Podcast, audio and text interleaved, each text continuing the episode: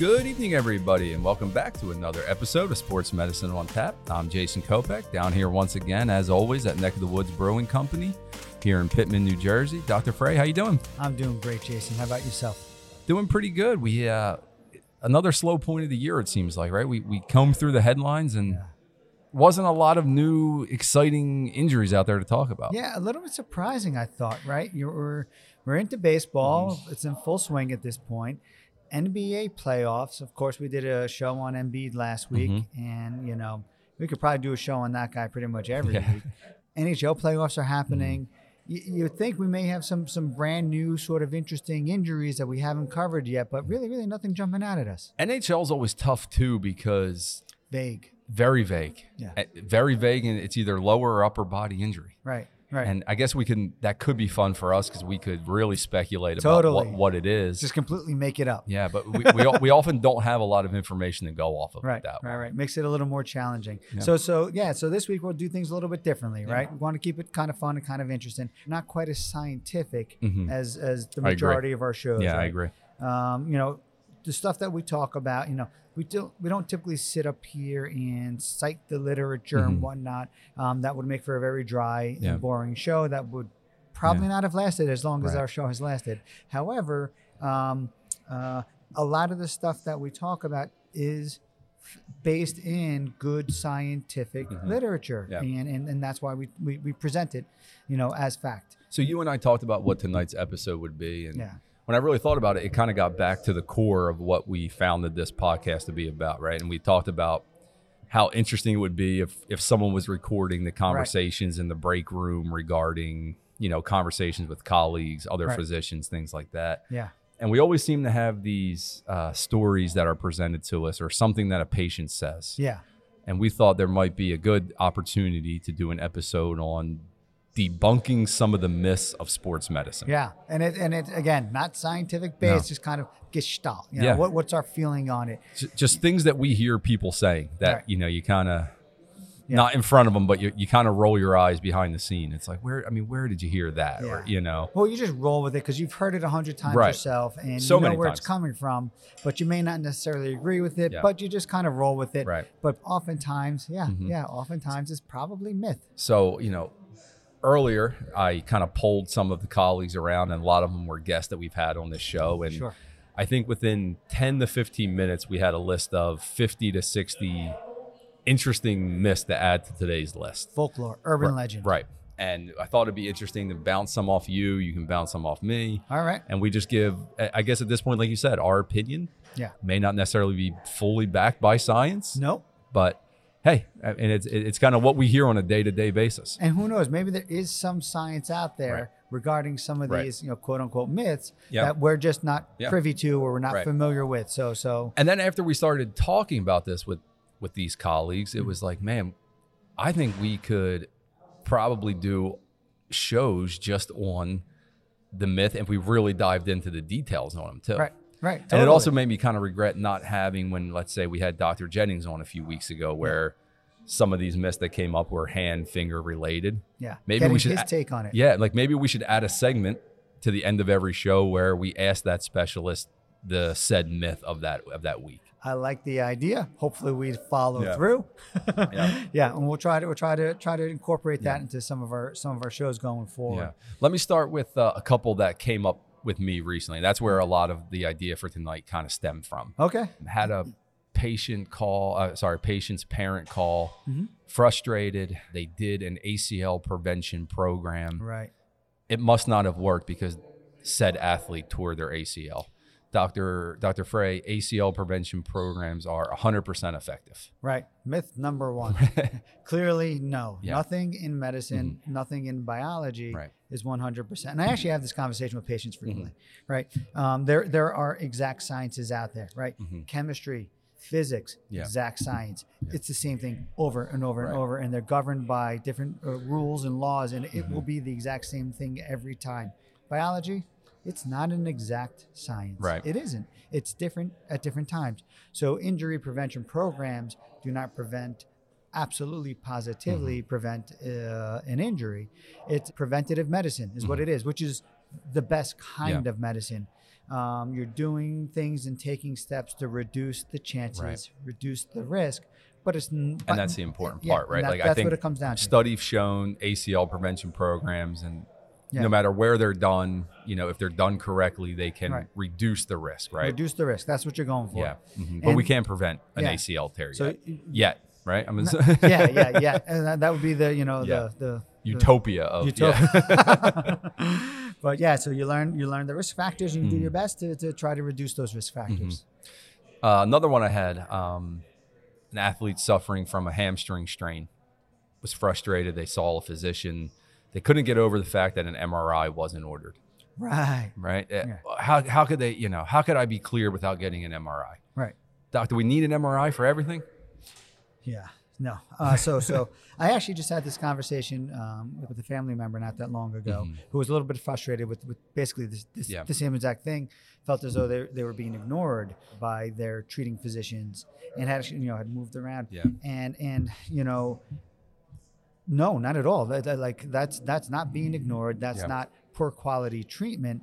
That's the appropriate treatment. So when it comes to that kind of stuff is that you don't want to overtreat.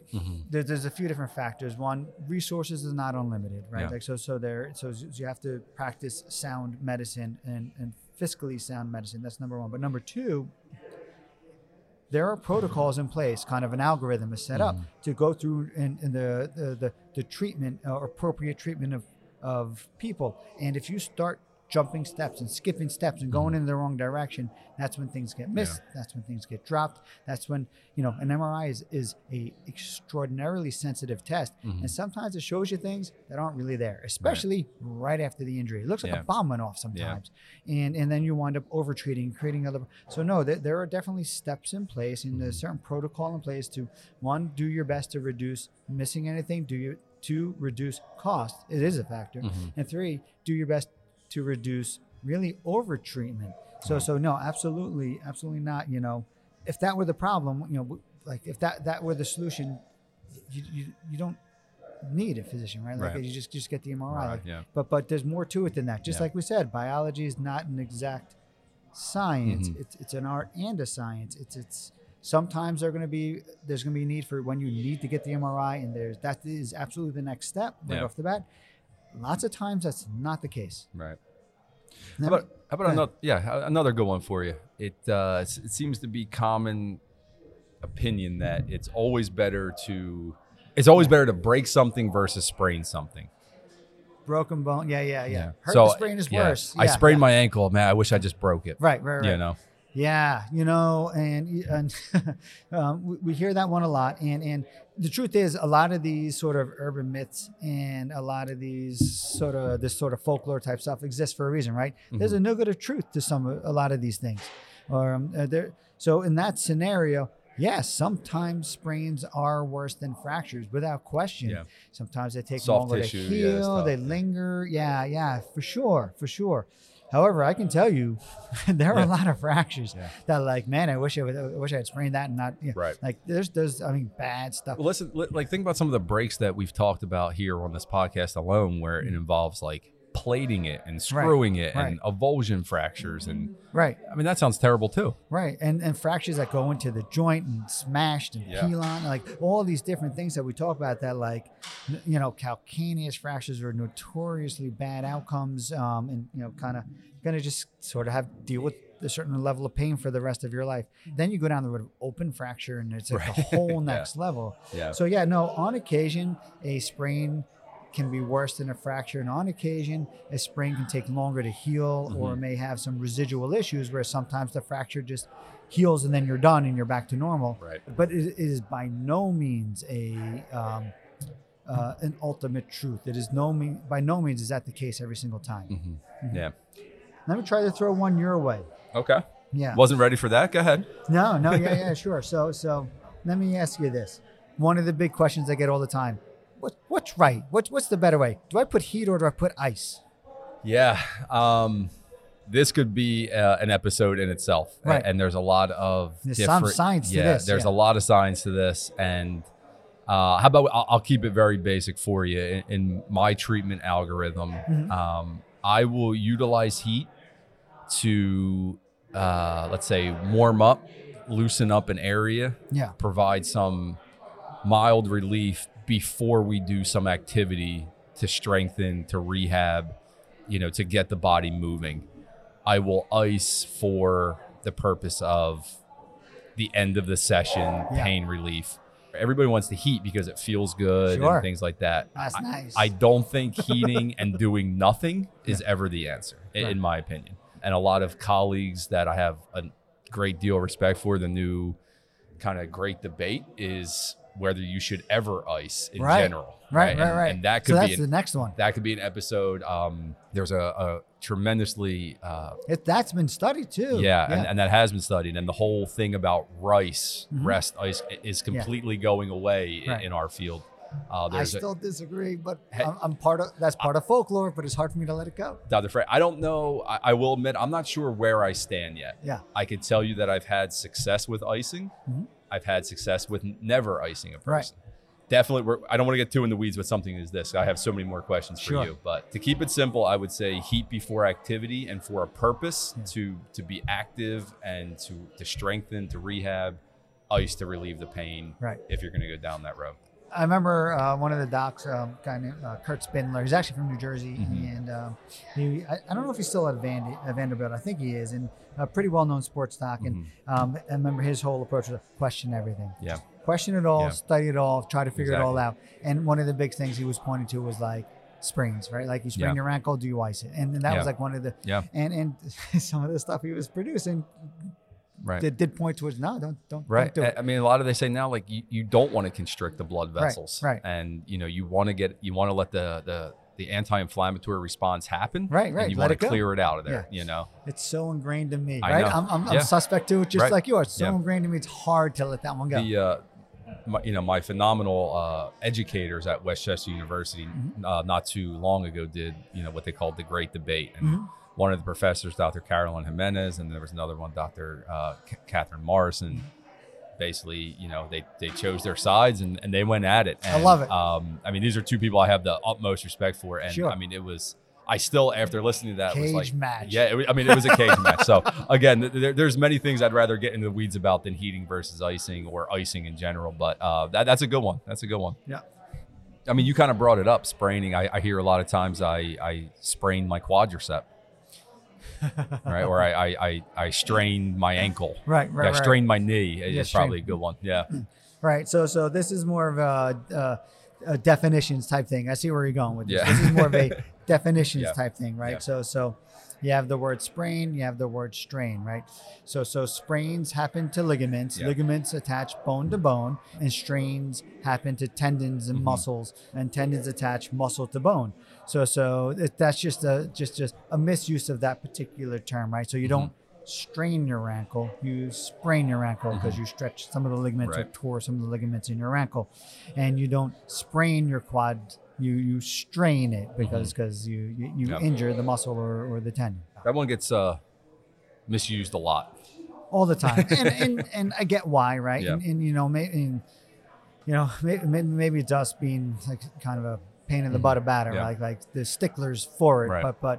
Yeah. It's an action, very definitive and incorrect description or lexicon.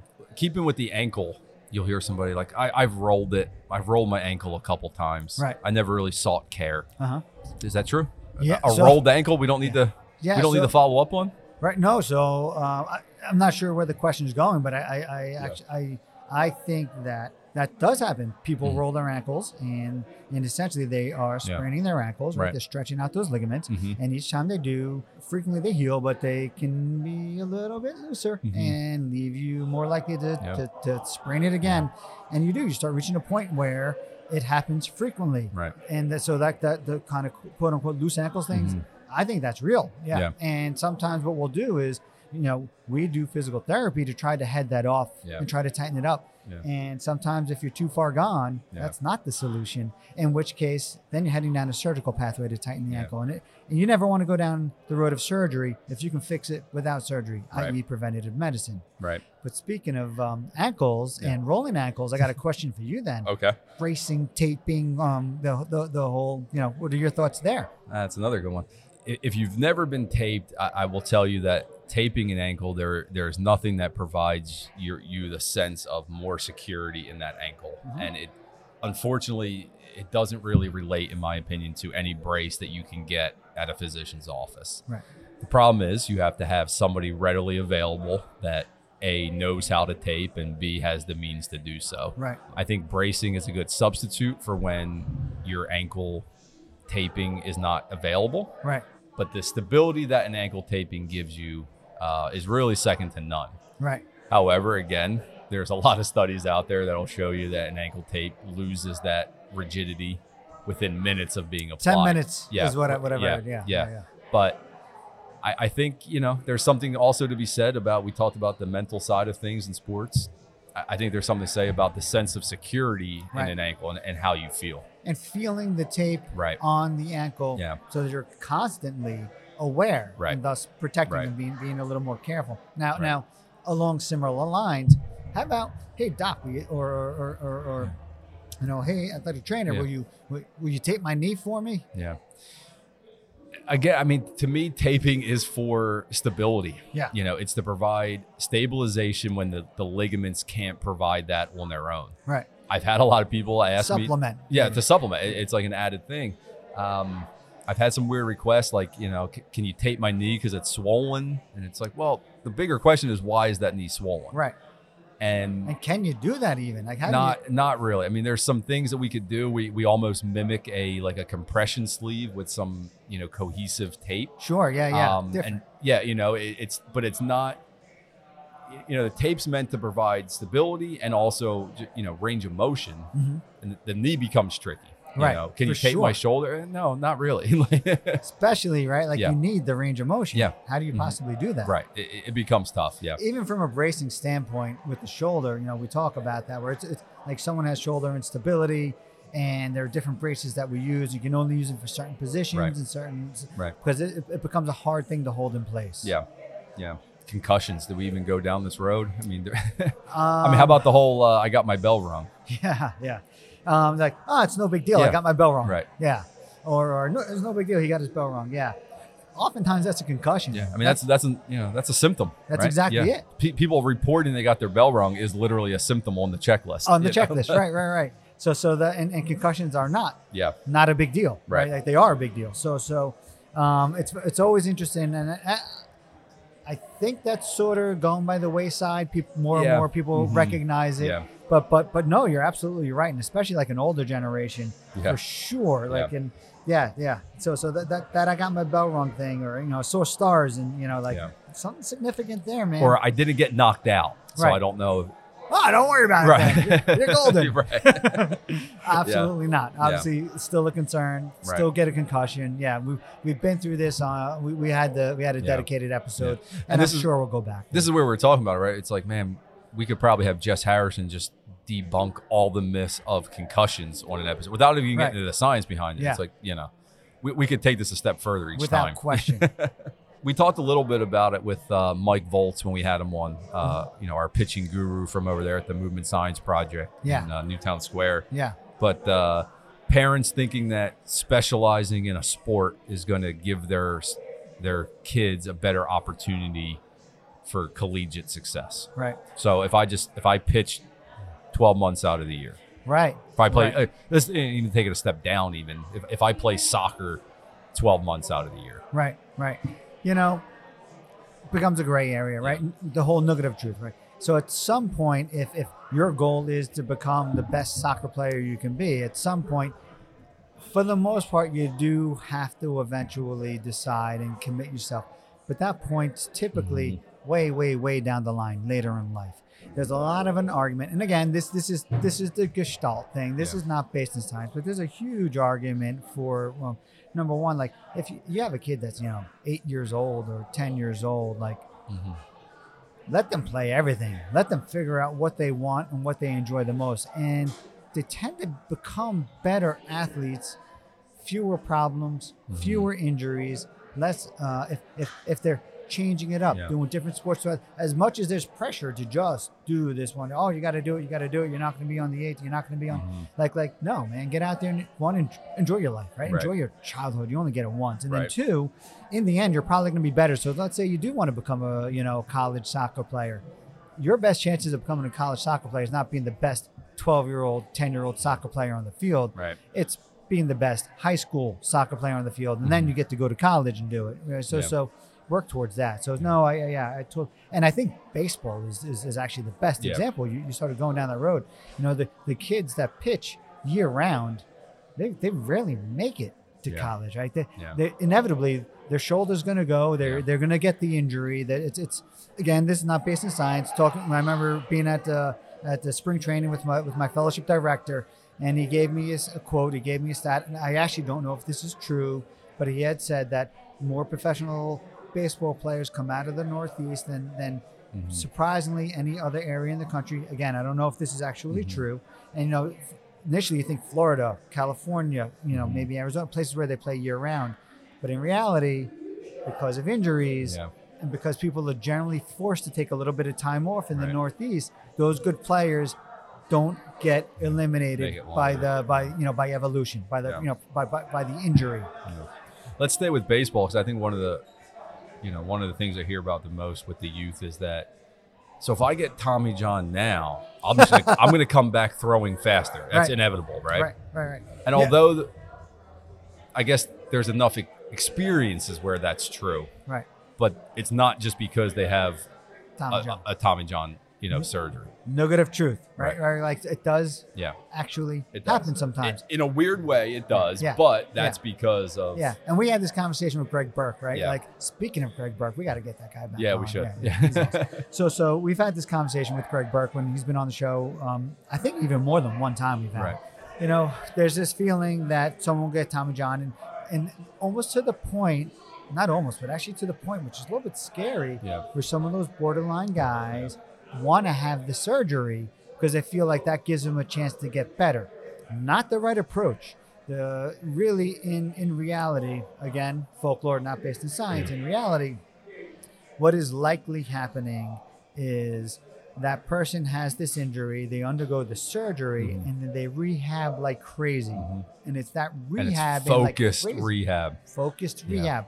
That's what makes them throw harder than they were throwing before. That's what makes them slightly better than they were before the injury. So rather than undergo the surgery, just undergo the rehab, man. The dedication to the rehab. Yeah, exactly. And I think there's also something to say, you know, we've mentioned that this is typically a year, right, recovery, especially for a baseball player. Yeah. It's gone down, right? But pretty much at least. Yeah. In my opinion, I mean, think about how different a year can be for a 15-year-old where then he's coming back as a 16-year-old, right? And he's more mature and he's bigger. Another really good point. Yeah, so totally. It's like, it's not necessarily the surgery that got you throwing harder. It's the fact that it's a year more mature. Yeah, your body has grown a year, and you spent a year working on your shoulder and your elbow mechanics, right? And your hip mechanic. And this is where I'm, you know, Mike Voltz here, if we had asked him this question, would probably help me out a little bit better. We got to get him on. We talk about him all the time. We just got to bring him on. But I mean, he would tell you how they all tie together, the core work and the hip work, and you know, and the scapular work he was big on. Right. It's not the fact that you have a new ligament in there. It's the fact that you just spend 12 months focusing on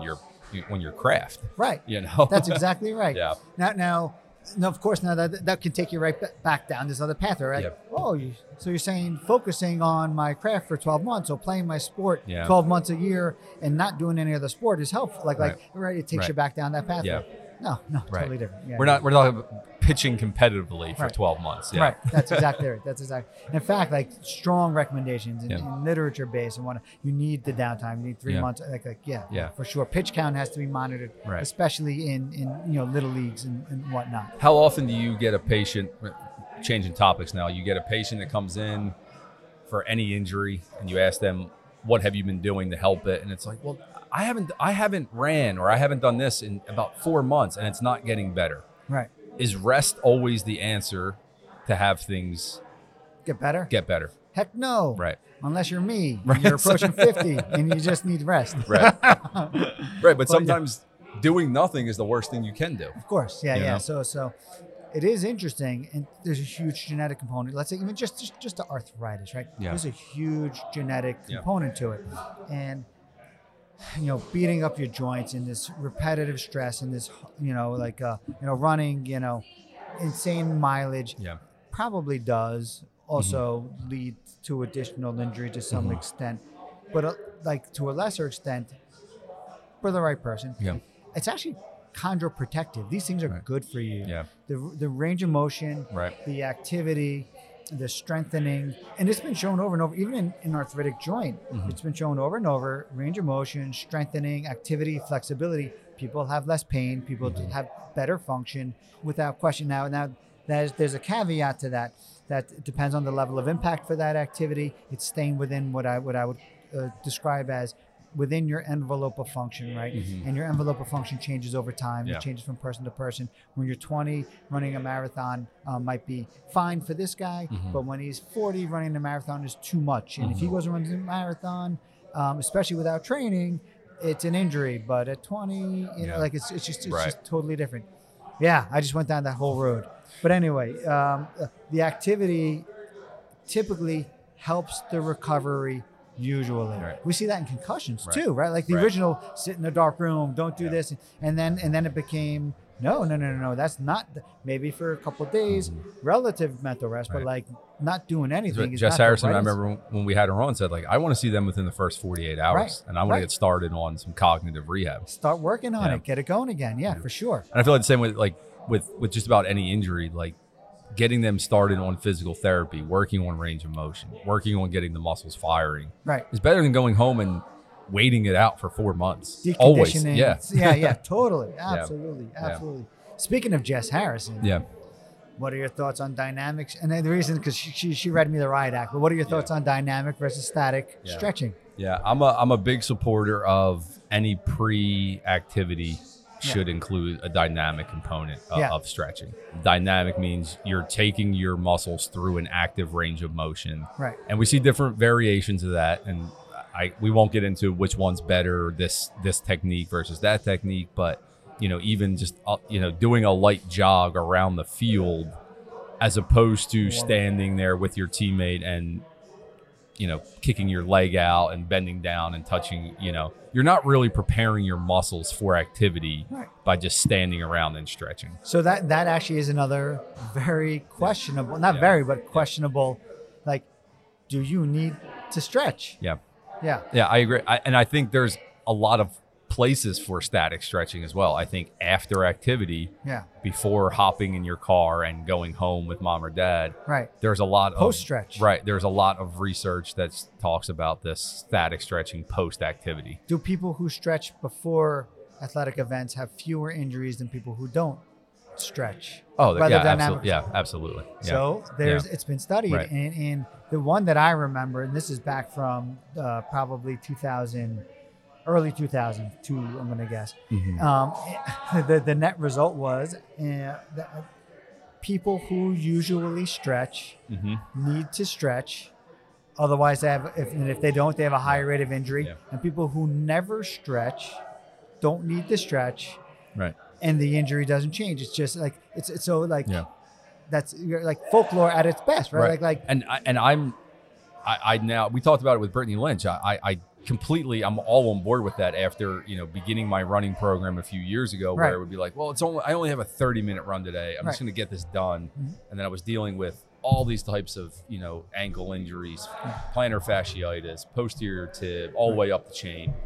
And then when I finally really started setting aside 25, 30 minutes of dynamic warm up, taking my body through it, it was better. It was such a game changer. Right.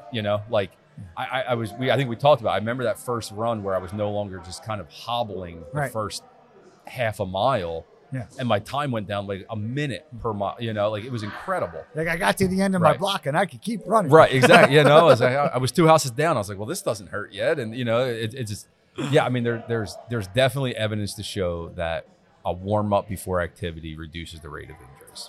But it's controversial. Yeah, it is. Let me think of some other ones for you. I hear a lot about, somebody will say a separated shoulder. Right. I think it's just separated. Right. So semantics, yeah. You know, one of the other ones we already discussed would fall, the sprains versus strains yeah. would fall into a similar category, right? So separated shoulder really refers to the AC joint, which is technically above to the quote unquote shoulder joint. Mm-hmm. Like, so when you think shoulder joint, you're thinking the ball and socket joint of the shoulder. Yeah. That subluxes, it's almost, you know, partially slides out, or that dislocates, completely slides out. But when you're referring to a separated shoulder, you're really referring to an injury, displacement of the AC joint. Yeah. So that's vernacular, you right. know, and actually that is purely vernacular. It's not even yeah. like by right. definition, right? But typically that's what you would be talking about. Yeah. Going back to running, I wanted to ask this last time. Shin splints. We hear a lot about shin splints in yeah. running, right?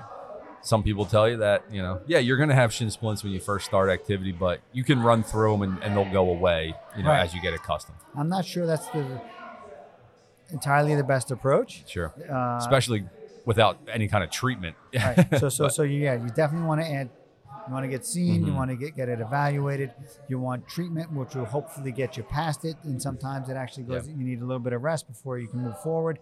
And then the other big thing here is sort of differentiating that shin splint from a mm-hmm. stress fracture. That's why it's important to have it evaluated. Right. Yeah. You don't want to run through a stress fracture because then your stress fracture becomes a full fracture. Right. Complete. I actually gave this talk to the internal medicine residents just today. I did a hip injury talk just today.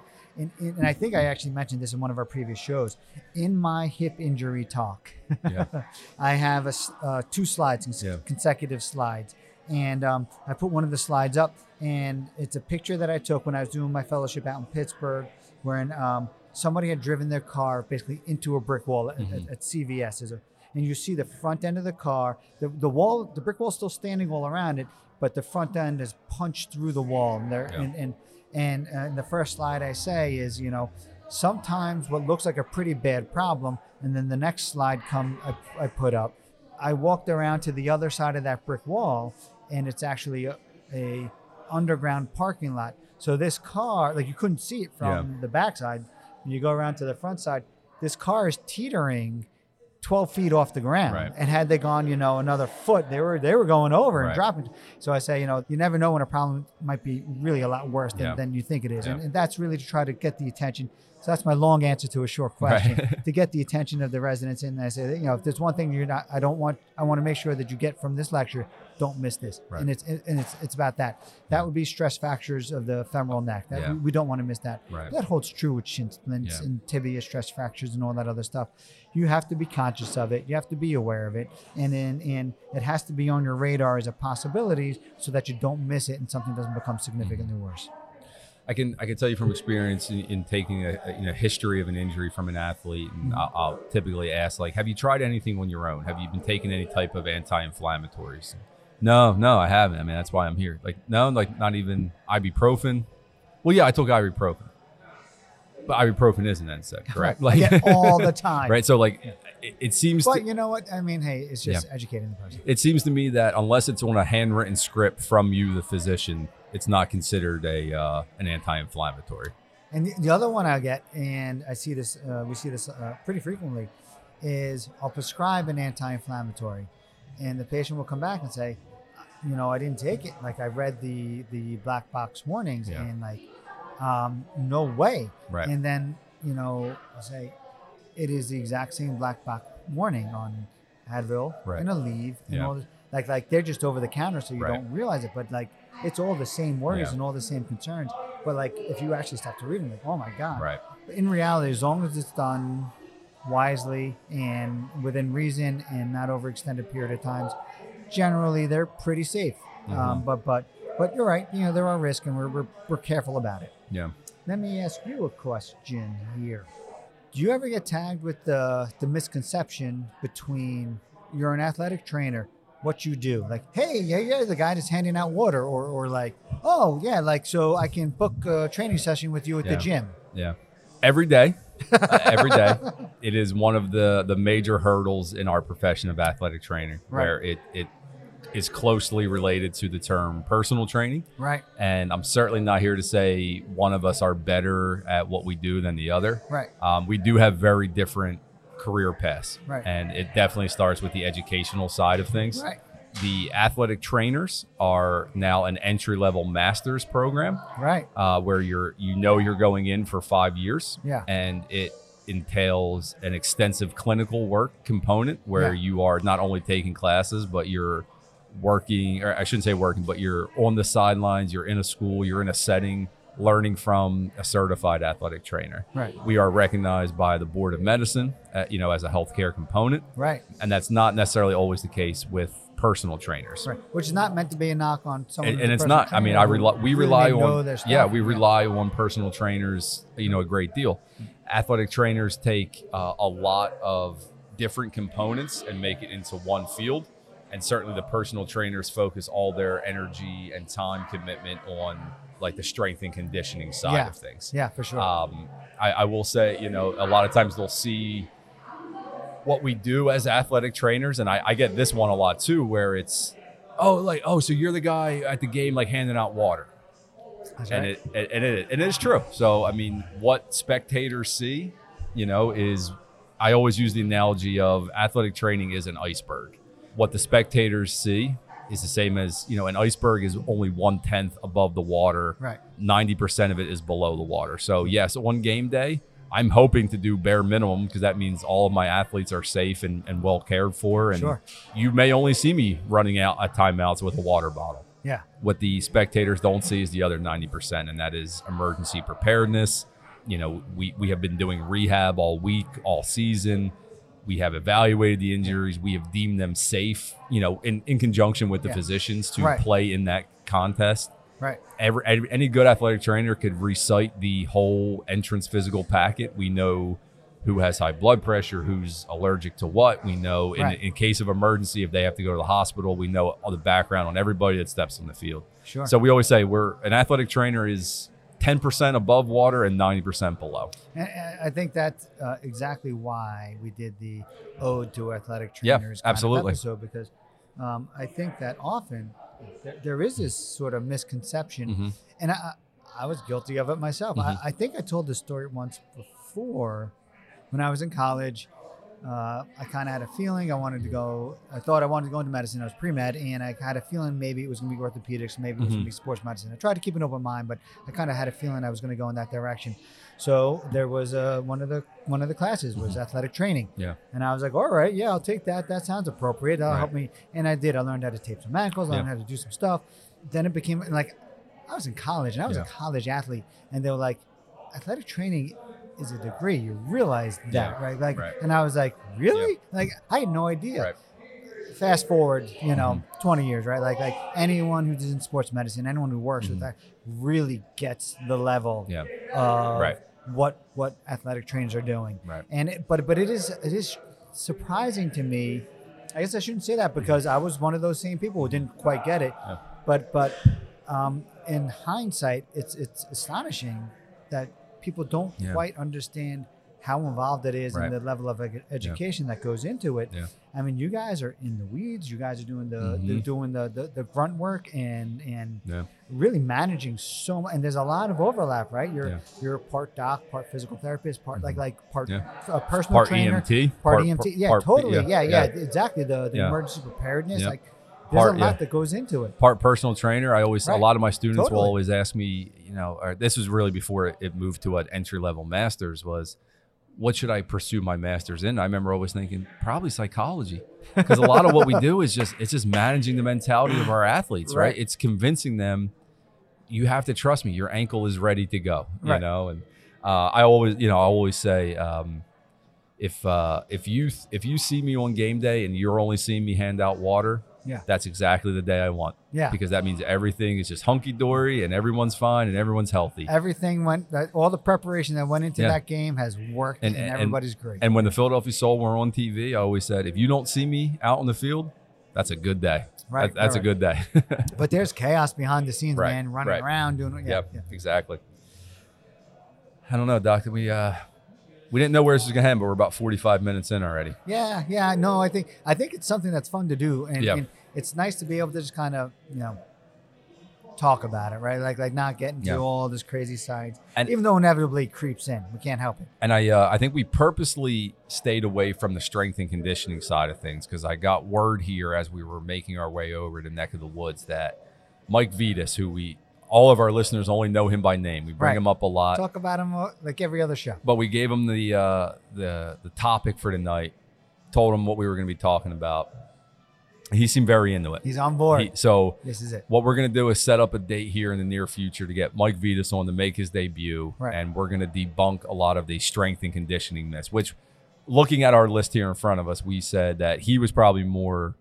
He's going to shoot me down on a lot of the stuff I said. He's more apt to talk about some of these things than either you or I. Right. But so we're excited to maybe finally get Mike on with us. Again, I feel like for us, for this particular topic, a fair amount of it is gestalt, our personal opinions on it, as opposed to the science-based. Right. Some of it was science-based, but like a lot of it is gestalt. But it's fun stuff to talk, because it's controversial, and maybe there is no right answer, and it's kind of gray, and people have their own personal opinions.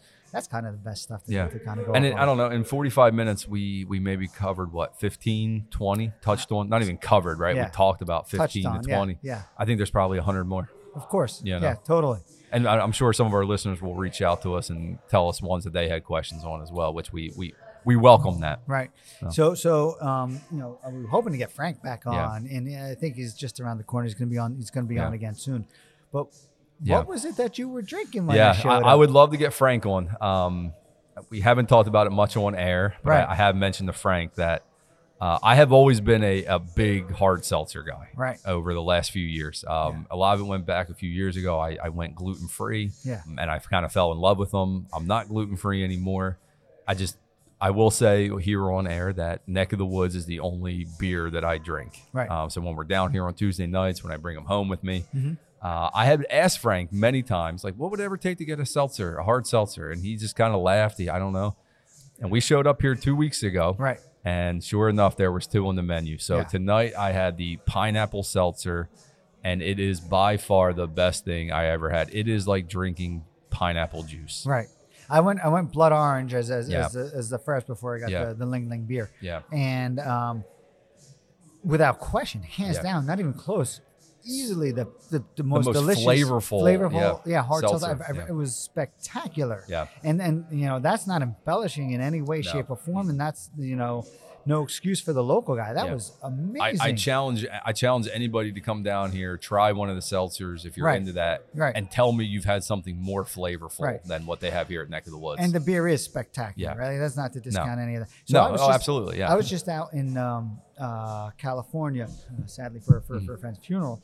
We were out near, we were in Santa Rosa, and Russian River Brewery. So any beer drinker out there knows of the famed, Pliny the Younger. And so I was sad, I guess it only comes out, certain times of the year, and there's a big, huge line to get it. But so I wasn't able to get Pliny the Younger, but I got a little bit of Pliny the Elder. Yeah. Delicious. Yeah. As good as it is, man, this beer is just so delicious. It really is. It really stacks right up against that stuff. Yeah. All right. Well, again, down here at Neck of the Woods, 614 Lambs Road, Pittman, New Jersey. You can find them at neckofthewoodsbrewingcompany.com. Find them on Instagram as well. And guys got to come check out their menu. It's phenomenal. Yeah. Before we head on and close out our tab, we want to take a moment to thank our other sponsors, Reconstructive Orthopedics, with our 8 locations and focused on you approach, covering all of your orthopedic needs. The Energy Lab, the region's premier sports performance destination. Again, we're going to be having Mike Vitas join us, the head of strength and conditioning there, so we're looking forward to that. And as always, our good friends at Timber Reel Productions. Thanks a lot for listening to this week's episode, and we'll catch you guys next time.